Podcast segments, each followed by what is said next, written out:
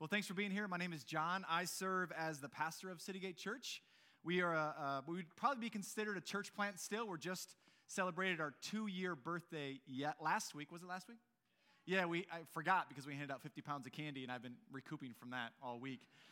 Uh, last last week was our 104th Sunday, so we're excited for the next season of what God has for us.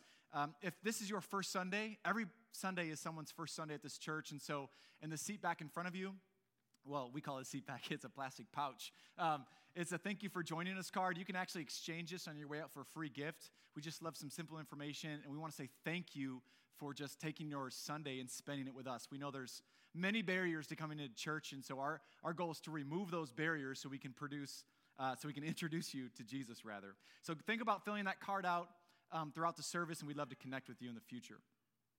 So uh, if you have your Bibles, I hope you do, open to the letter of James. If you don't have a Bible, there are like various Bible apps you can download and use. Uh, I read from the ESV Bible app, that's a free one. If you don't have an app, you don't have a Bible, the Bible in the sky behind me is going to take care of all of your needs. So that's where you can follow along with us. Well, it's been said that your relationships will dictate your future. It's actually sort of a theme that we've been talking about from the book we've been learning. Your relationships will dictate your future. Your relationships uh, has the power to dictate the course of your life. And this is a simple truth, yet one we often forget. And all of us here have different types of relationships. There's different level of relationships. We, we may have a husband or a wife or that special guy or that special girl, and those who we wish to be that special guy or special girl. We have relationships with our children, with our coworkers, our parents, our grandparents. Think about all the different types and kinds of relationships that you have. Even our neighbors. We have relationships with our neighbors and those who we wish were not our neighbors.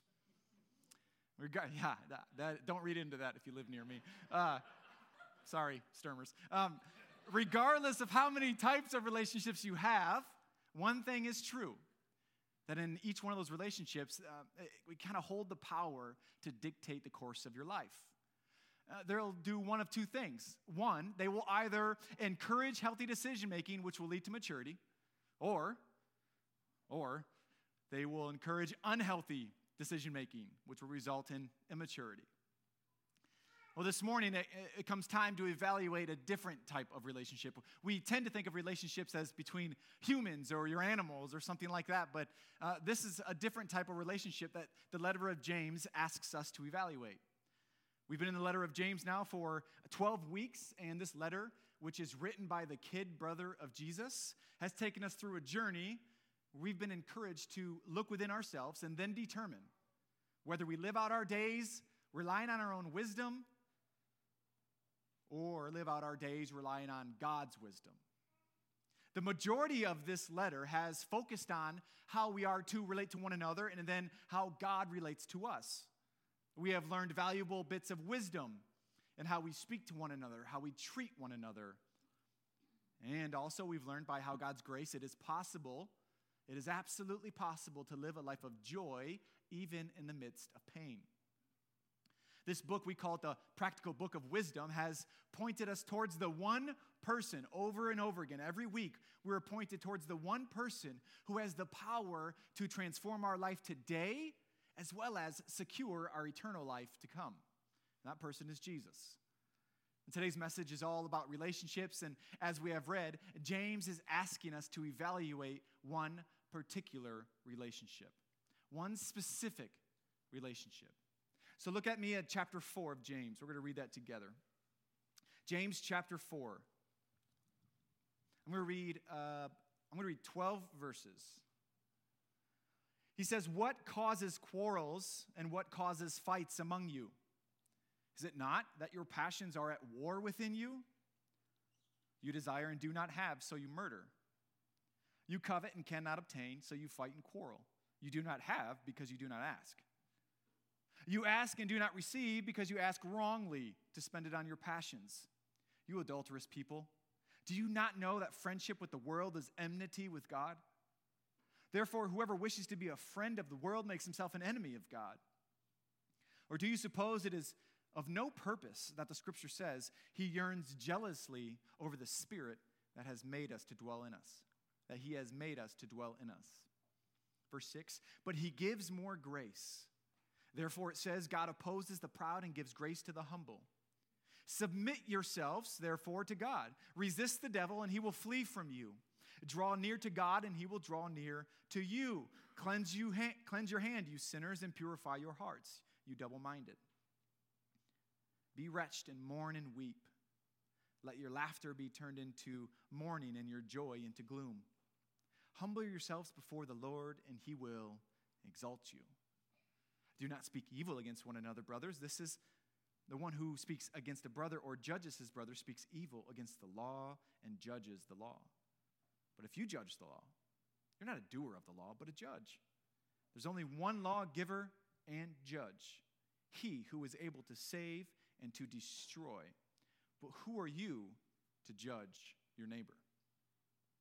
12 verses, we're going to, um, I'm not going to go verse by verse. We're going to uh, ba- basically divide this up into two main ideas this morning. James is going to ask us to evaluate one specific type of relationship in which we are all in. He warns us that our relationship with the world is what causes quarrels and fights and murder and jealousy and envy and ungratefulness and most certainly bitterness.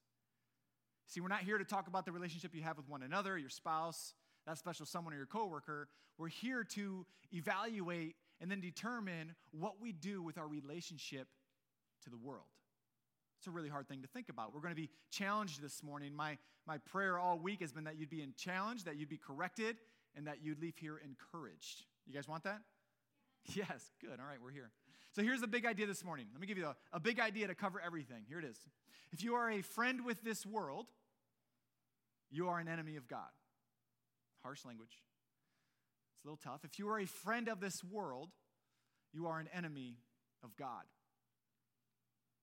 Allow me to take you through what the Bible would say about becoming a friend of the world as well as an enemy of God. So, what does it mean to be a friend of the world? And all of us right now should be asking that question. If, if, an enemy, if I'm an enemy of God because I am a friend of the world, what does it look like? I know what it looks like to have friends and have relationships, but specifically, what does it mean to be a friend of the world? For sake of time, I'm just going to share two verses from the, a letter called First John. It's towards the right side of your Bible, way over here. It says this For all that is in the world, okay, think of the world as you know it, the spinning globe you're on.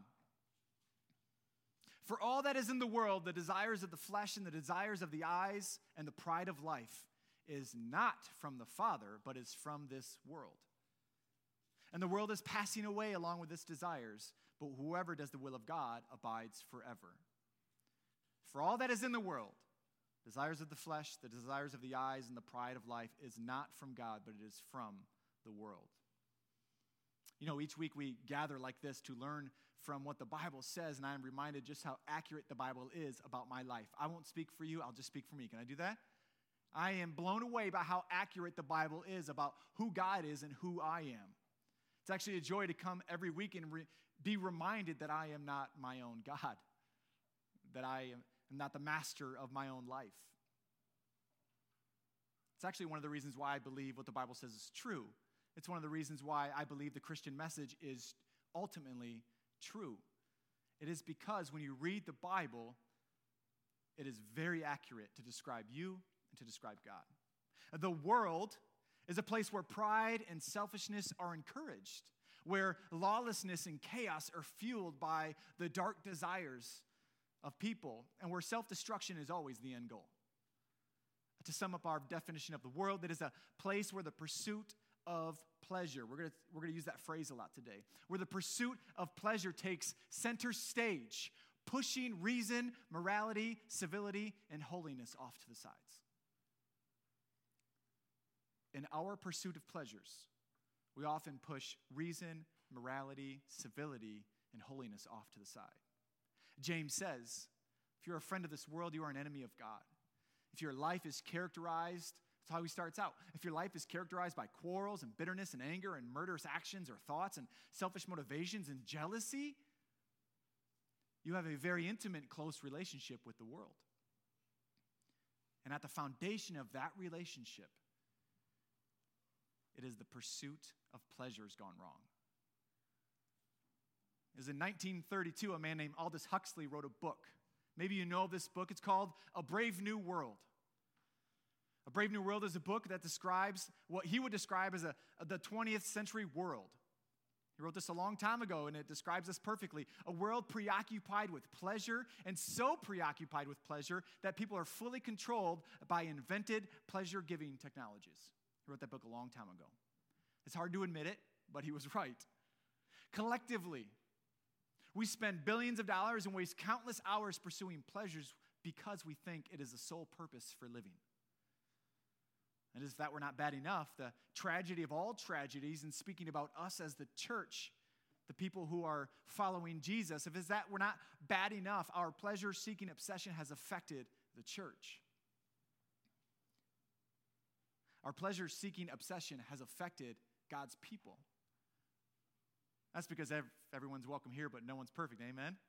You, should be happy that you're sitting around people that are far more wicked than you. you know? You can trade those stories later. You don't need to do it now. But that's why we started this church, just so you're aware. Everyone's welcome. No one's perfect. We understand that. There's one perfect person. His name was Jesus. That's not you. But this pleasure seeking obsession with our world has really infiltrated the church. We need to be on guard with this. And, and here's how we know because if I say Christianity, uh, kind of as a whole, okay, meaning uh, the life dedicated to following Jesus and obeying his commandments, Christianity, is too often portrayed as the source and the key to a successful life. That's how it's taught, that's how it's pushed. That's what we've shipped off to other countries through missionaries. And for many around the world, following Jesus has nothing to do with denying yourself so we may become more like him, but instead it has taught, has been taught far too long that living a life of dedication to Jesus is everything it has everything to do with feeding our natural yet unhealthy, sinful desire to become better versions of ourselves. I don't want you to become a better version of yourself. I want you to become like Jesus. I don't want you to walk out of here this morning committed to becoming a better version of yourself. I don't want you to walk out of here excited and encouraged and committed. Ooh, I said that wrong. I actually want you to be excited, encouraged, and committed to becoming more like Jesus. That would have been confusing. Maybe you're here today and this is all new for you. Uh, maybe your friend dragged you to church. We love dragging people to church, just so you're aware. That's okay, it's a good thing. Let me share the essence of the Christian message. I want to share with you what this entire book is about. It's not about, it's all about self denial, not self fulfillment. At the core of the Christian walk, at the core of your faith journey that you're walking with, at the, at the core of following Jesus. It's actually about denying what you think you first want and embracing what Jesus has done for you and what he has for you. Following Jesus is about denying yourself, not fulfilling yourself. And I think this is exactly what James is pointing to as he opens this chapter. James is writing to the early church. This is probably the earliest letter in the New Testament, written in about 40 AD. Not 1940, not 1840, not 1740, 40, okay, a long time ago. James is writing to a people, a bunch of Christians scattered all over the region, and he has to remind them that they are a pleasure seeking people and it's corrupting them. Now, here's why this matters. If you're a Christian here today, here's why this matters. James describes this person. Maybe this is you, this is certainly me at times. That was generous. This is certainly me a lot, okay? It's you a lot. Um, James is describing this, it matters because he's describing a person like a walking civil war. You are a walking civil war in one body, a constant internal battle of heart, mind, and soul. You have been forgiven and set free, and now you're a child of God. Yes, I am. I didn't, that's not even in my notes. I just made that one up because of the cross of Jesus Christ, yet, yet, you give into temptation and pride, thinking you are your own master. Friends, remember your new identity if you're a Christian here this morning. When God looks down on you, he sees the goodness and the righteousness and the perfect person of Jesus Christ. He doesn't see your past, he doesn't see your future sins. He sees Jesus. You've been made new. But now this may, may raise some objections for you. Right? If, if we're not to be a pleasure seeking people, that life is pretty dull. I don't understand what I'm supposed to be doing. There's a lot of pleasures that I enjoy. If I'm not supposed to enjoy them, I don't know what to do. This life is full of healthy enjoyment, and I think we all understand that. If you were to ask my two year old son where he finds his enjoyment these days, he would say one word jump. Well, that's because we put a trampoline in our backyard. So from the minute he wakes up to the minute he goes to bed, he would like you to be outside jumping with him. That's his enjoyment. Certainly, that's not sinful. So it's not like we're to avoid seeking pleasure. But you see, it's, it's seeking the right type of pleasures for the right reasons and the right motivations. So let's look at that a little bit. I'll say a few things about the seeking the right kind of pleasure as a Christian virtue. Here's the first thing about the Christian life, and I want us to always remember this because we get this backwards. The Christian life is not about continual cutting out of the evil. Don't, don't, don't don't misread me here. Let me, let me finish. It's not about the continual cutting out of evil. It's not always running away from the darkness. It's not always being on guard against sin, but rather it's more about the continual presence of true enjoyment, and his name is Jesus. If you spend your life running from sin, you will be miserable. Should you sin? No. And that's on audio, so you can't lie what I just said. But it's more about embracing Jesus. Because all true pleasures are authored and created and sustained by God. Psalm 24. Read Psalm 24. The earth is the Lord's and the fullness thereof. Everything is God's. It's all His. God, the author of all things, included things that we enjoy, which brings us pleasure. Psalm 37 4 Delight yourself in the Lord, and He will give you the desires of your heart. Psalm 34 8. Psalm is like a, a, poetry book in the middle of your Bible. If you ever want to read it, just go like this, open to the middle. Oh, darn it. And you're close, okay? Psalm 34 8. Oh, taste and see that the Lord is good. Psalm 16. You know, you have made known the path of my life. In your presence there is what? Fullness of joy. At your right hand are pleasures forevermore. And certainly, we're not supposed to be cutting out all the pleasures in this, this world has to offer. Our God is a God of enjoyment and delight. And friends, we know this because there are tacos and avocados and Chick fil A. That's how we know God makes pleasures. So, why does James address us with this tone? What's he getting at? It is because Although all pleasures come from God, it is within our rebellious nature to take what God has given us for good and twist it into something evil. Never doubt, friends, never doubt or underestimate the ability to take what God has given you for good and use it for evil. James says, real simple fights, quarrels, anger, yes, even murder, are all the result of our desire to pursue pleasure for all the wrong reasons. Think through this with me. We can all, at this very moment, think of a few people we know and even ourselves who are not joyful, they are not nice, they're not even a little kind. And all those people have one thing in common they are pursuing the pleasures of this world. When you pursue the pleasures of this world, you're pursuing a lie. It will always lie to you, it will always want your destruction. It will never lift you up for good. We have dedicated ourselves to pursuing pleasures because we think it'll add significance and meaning to our life. And maybe you're in this position here this morning. Certainly, I have done this this past week. I have freaked out or gotten upset because I was pursuing something and I had my life in mind. It's for the wrong reason. Let's say you're here this morning, you're consistently engaged in quarrels and fights. If you're consistently angry, or bitter, or both. If you're here this morning and you live in constant regret because of the pleasures you have been pursuing have left you defeated and depressed, you are in the right place because James calls you to end your friendship with the world. He calls you to end your friendship with the world because not only does your friendship with the world lead you to what we would consider a life of darkness, James says your prayers will also go unanswered. That's what he says there in verse 3. Not only do you have all these problems in your life because you're pursuing the, the wrong things, you ask and do not receive because you ask wrongly and spend it on your passions. Friends, not all unanswered prayer is bad for you, just so you're aware. You pray, and God's like, mm, no. so I'm just going to save you from that one right now. No. Not all answered prayer is bad.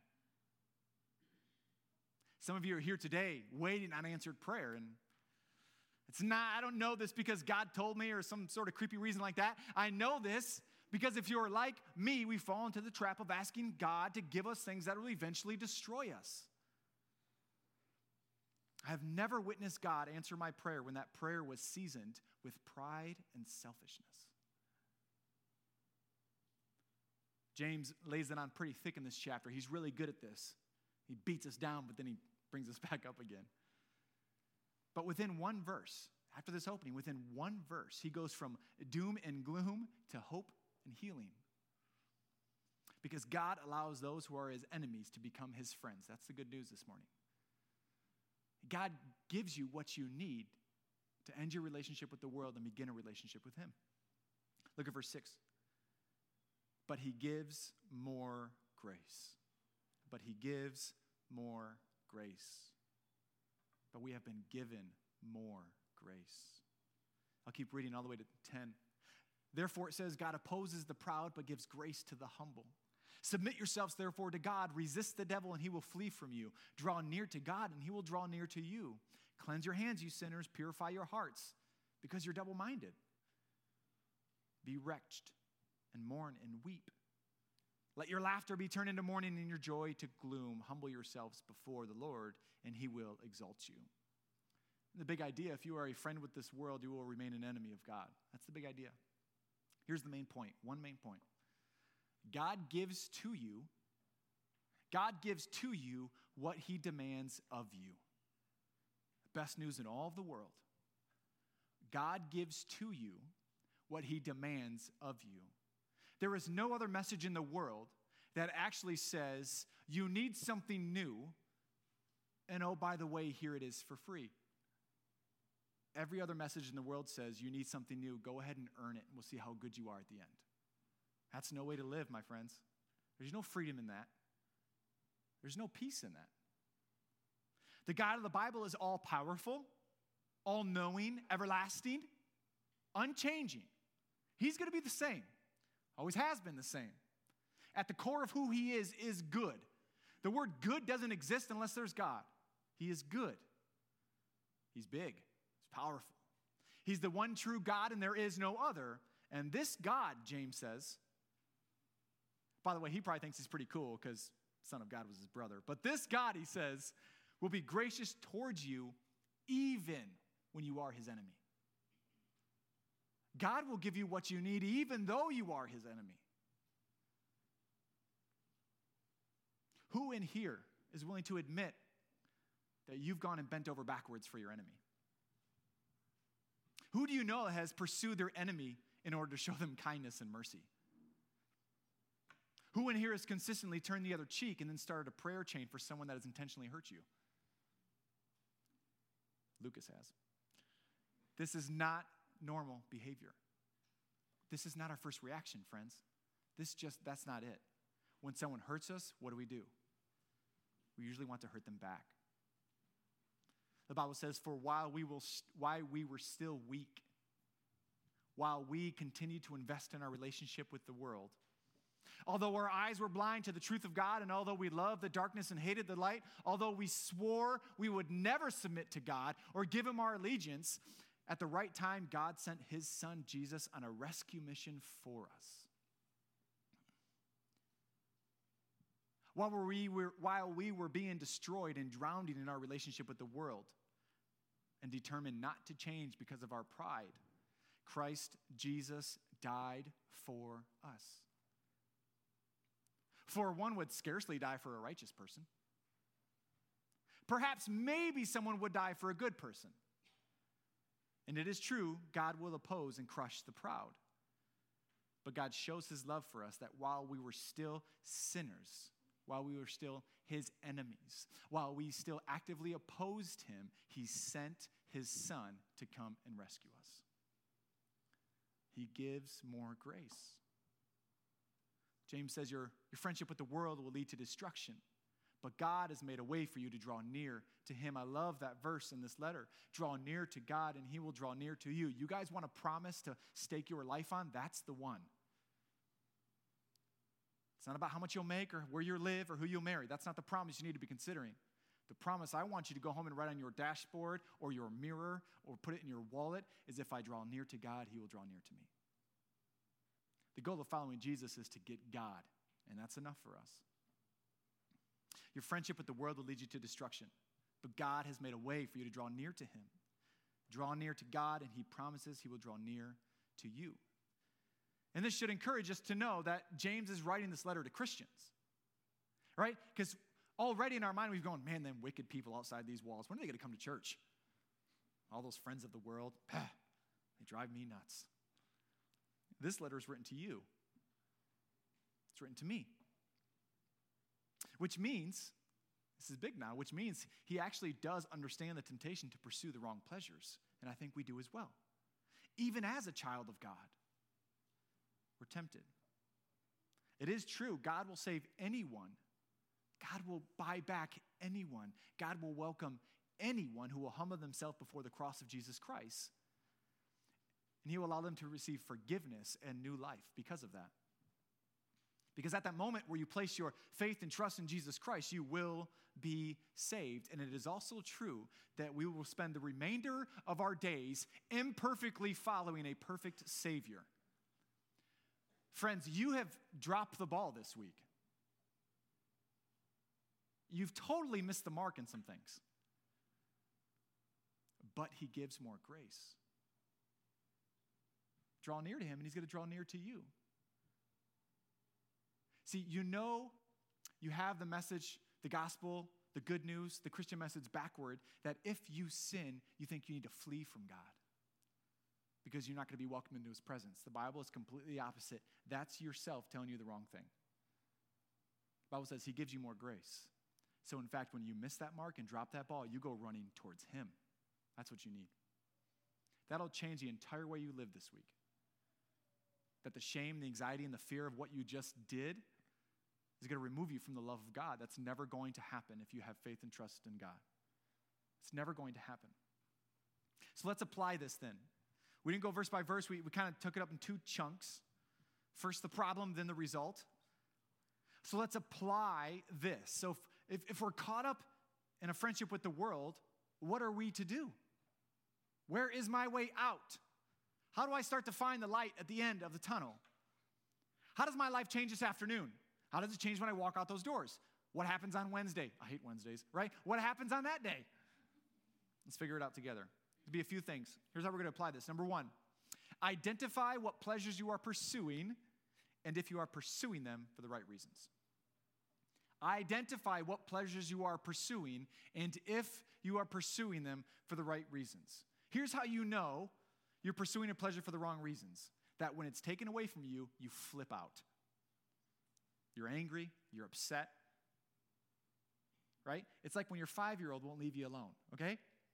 I like my kids, okay? Just give me a minute. But if I pursue my own solitude, my own peace of mind, I don't want to be bothered, and my little five year old acts like a five year old does, and I get mad at that, that's my problem, not hers. What pleasures are you pursuing? What things really drive you nuts when they happen? Look at what was taken from you to figure out if it's there for the right reasons or not. Why do you need more money? Is it so you can live and give? Or is it because you think you need more in the bank account, which will give you that peace on your pillow you've been searching for your whole life? Why do you desire to be with that certain someone? Is it because you desire to be, commit yourselves to them for life? Or is it because you think your only significance is going to be determined by someone else's love? And you're willing to do anything to feel that way. Parents, why are you pushing your kids so hard? Is it truly for your image? Because if they're not successful, it's a result of your parenting. Look, we're all pretty bad at it, okay? I mean, not all of us, my parents are perfect, but we're all pretty bad at it, only because they're here and I wrote this before they showed up. So, but why are you pushing your kids so hard? Why does the failure of your child drive you nuts? See, you're pursuing that for your own pleasure, your own glory, not theirs. We can go on and on, but I think I get the, we get the idea. This week, I would encourage you to take a spiritual test of sorts to figure out why you're pursuing those certain pleasures in life. Number two, ask God to forgive you for taking what He has made good and using it for selfish gain. I mean, James has one idea for this group of Christians he's writing to. He says, Don't become a friend of the world that will only lead to a darkness of life. It only lead to quarrels and bitterness and fights. He even says murder. Ask God to forgive you for taking what He has made good and using it for selfish gain. Here's the promise now. The Bible says if we confess our sins to God, He is faithful and He is just to forgive them. It means He will if you do, and He has the power to forgive them because of what He has done through His Son Jesus on the cross. All that gives God the power to forgive sin. Nowhere on the planet, nowhere in this life is the forgiveness of sin found anywhere besides the cross of Jesus Christ. That is it. Jesus has always been and will ever be the only place where, where uh, sin is forgiven. It's found nowhere else. So, number one, identify the pleasures and why you're pursuing them. Ask God to forgive you because He's given you some good things. You've turned them into ultimate things, you've turned them into their own gods, and so you're sacrificing your life for them. Ask Him to forgive you for that. Number three, receive God's free gift of forgiveness and grace. Receive God's free gift of forgiveness and grace. For some of you this morning, you've walked in here and you're not in relationship with God. You've been kind of in and out, you're not really sure. Today is the day that you can receive God's free gift of forgiveness and grace. The Bible says that when we believe in who Jesus is, and we believe and trust in the work that he accomplished, that he and he alone is the one who can forgive us of our sin and put us on this journey of a new life. In a different part of the Bible, the book called Revelation, it's the very end of your Bible, it's the last letter. It says, Now the salvation and power now, salvation and power and the kingdom of our God and the authority of his Savior, that's Jesus, has come. It has come. For the accuser, that's Satan, of our brothers has been thrown down. There is one who, have, who has conquered sin and death and all the darkness that plagues your life. There is one who has conquered it. His name is Jesus. And that who we are here to worship today. That is who I'm asking you to be a friend with, not a friend of the world. The world only wants your destruction. God wants to give you new life. So today, last thing I'll tell you is believe and trust in the power of God to save you. And even right now, some of you are like, yeah, yeah, I don't know. That's okay. Take your time. But the Bible will always be true that there is one who has come to take your place. He actually God actually put on flesh to live like you, so he knows what you go through. And then he lived the perfect life, the life that you could never live, although God demands perfection. You see how he gives you what he asks of you? He lived a perfect life. And then what he did is he willingly died and gave his life. And that death is the very death you deserve because the debt your sin has occurred. So Jesus is the only one where you're going to find new life. Jesus is the only place where you're going to find grace and forgiveness. So believe and trust in the power of God to save you. So, just as James did to these people so long ago, God does to us this morning. He calls us to end our friendship with the world and start a new relationship with Jesus because He is the only one who can save. Amen? Let me pray. God, thank you so much for your word and the way it challenges us and encourages us and corrects us. God, we're thankful that your word has revealed to us your son ultimately, the one whom you've set to come on a rescue mission to save us. God, even this morning, some of us have made this day about us. It's not, it's about you. It's always about you. We gather to worship you, we gather to give back to you, we gather to learn about you. So, God, forgive us for the way we have fallen short this morning. And give us the peace of mind going into this week, knowing that Jesus has paid our debt. Therefore, we are free to leave our old friendship with the world behind, and we are, have been set free to embrace a new life in Jesus Christ today.